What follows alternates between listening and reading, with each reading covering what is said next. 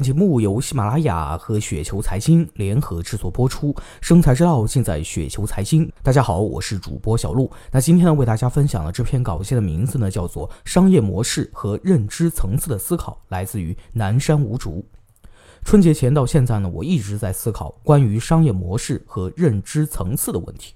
我觉得这些问题对于股票投资来说呢，有非常大的帮助啊。因此呢，我也愿意把自己的一些思考的结果来跟大家分享一下。首先呢，我要问大家一个问题：什么是好的商业模式？雪球的老板方三文在他的书里面说，荐股并不是一个好的商业模式。可是他并没有进一步解释为什么。那么为什么说荐股不是一个好的商业模式呢？那什么又是一个好的商业模式？我觉得想做好股票投资，需要呢有这种思考的深度，否则呢就很难做好投资。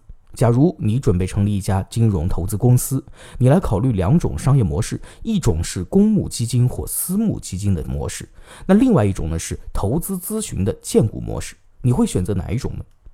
假如我来考虑啊这个问题，我一定会选择基金模式。那为什么呢？接下来呢，我就把我的思考的一些逻辑来跟大家分享一下。如果是荐股，那么你能够保证你推荐的股票都涨吗？你可能会说，那我推荐的股票质地不错啊，即使短期不涨，长期一定是赚钱的。那么，如果推荐的都是长期持有的股票，那么就不可能频繁的荐股。你怎么收别人的钱呢？如果频繁荐股，你早晚都会判断失误，别人亏了钱，还毁了自己的信誉。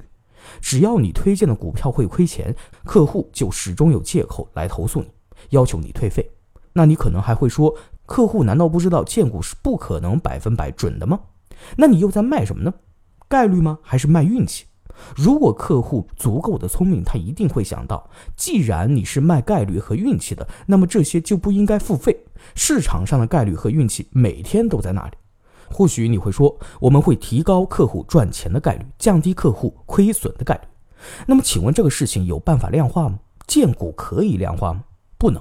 我们就普通的买卖交易来讲，只要买方始终知道卖方的产品缺陷，即使卖方能够创造一部分价值，买方也会想方设法根据卖方的产品缺陷来打击卖方，尽量不付钱或者少付钱。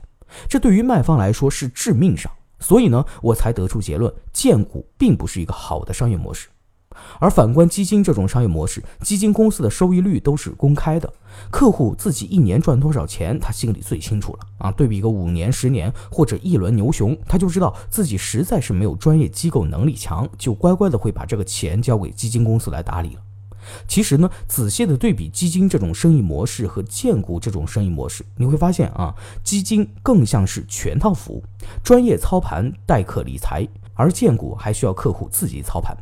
如果客户的投资理念和操作体系混乱不堪的话，即使你推荐的股票能赚钱，他也不一定能够赚钱，因为他会恐慌、会贪婪、会没有耐心等等。认知是分层次的。那关于认知层次，我们来看 A、B 两个人的一个对话啊。A 说，今年的宏观经济不好，明年的经济也不会好，所以呢，明年的股票投资要谨慎。B 说，宏观经济越差，央行放水刺激经济的概率就越大。明年股票市场应该会涨，可以保持适度乐观。那到底谁的观点更对呢？我想许多的资深的投资者呢都会听到过类似的观点分歧。其实这就谈到了股票市场到底是因为什么而涨的问题了。如果你是从长期来看待股票市场，自然是经济不好，上市公司盈利下滑，股价低迷难涨。但如果从中期来看，经济不好，央行放水，无风险收益率下行，股票估值上行，股价反而会涨。就是这么一个问题。